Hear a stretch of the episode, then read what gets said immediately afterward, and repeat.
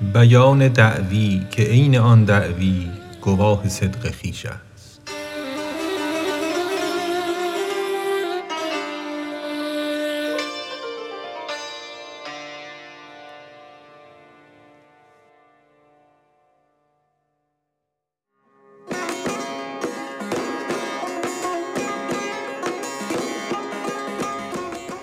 گر تو هستی آشنای جان من نیست دعوی گفت معنی لان من. گر بگویم نیم شب پیش توام هین مترس از شب که من خویش توام. این دو دعوی پیش تو معنی بود چون شناسی بانگ خویشاوند خود پیشی و خویشی دو دعوی بود لیک هر دو معنی بود پیش فهم نیک. قرب آوازش گواهی می دهد کاین دم از نزدیک یاری می جهد. لذت آواز خویشاوند نیز شد گواه بر صدق آن خویش عزیز. باز بی الهام احمق کاو ز جهل می نداند بانگ بیگانه ز اهل. پیش او دعوی بود گفتار او. جهل او شد مایه انکار او. پیش زیرک کاندرونش نورهاست. عین این آواز معنی بود راست.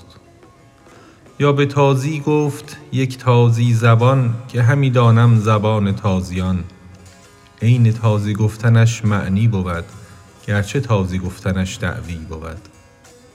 یا نویسد کاتبی بر کاغدی کاتب و خط خوانم و من امجدی.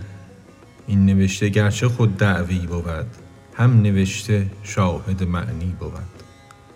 یا بگوید صوفی دیدی تو دوش در میان خواب سجاده به دوش. من بدم آن وآنچ گفتم خواب در با تو اندر خواب در شرح نظر.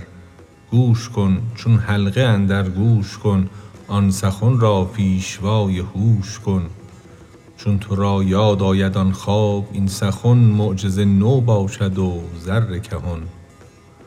گرچه دعوی می نماید این ولی جان صاحب واقعه گوید بلی. پس چو حکمت ز آله مؤمن بود آن ز هر که بشنود موقن بود. چونک خود را پیش او یابد فقط چون بود شک چون کند او را غلط. تشنه ای را چون بگویی تو شتاب در قدح آب است بستان زود آب. هیچ گوید تشنه کاین دعویست رو از برم ای مدعی مهجور شو. یا گواه و حجتی بنما که این جنس آب است و از آن ماء معین. یا به طفل شیر مادر بانگ زد که بیا من مادرم هان ای ولد. طفل گوید مادرا حجت بیار تا که با شیرت بگیرم من قرار.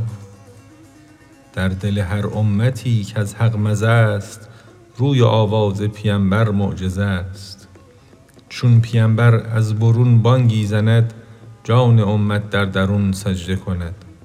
زانک جنس بانگ او اندر جهان از کسی نشنیده باشد گوش جان. آن غریب از ذوق آواز غریب از زبان حق شنود انی قریب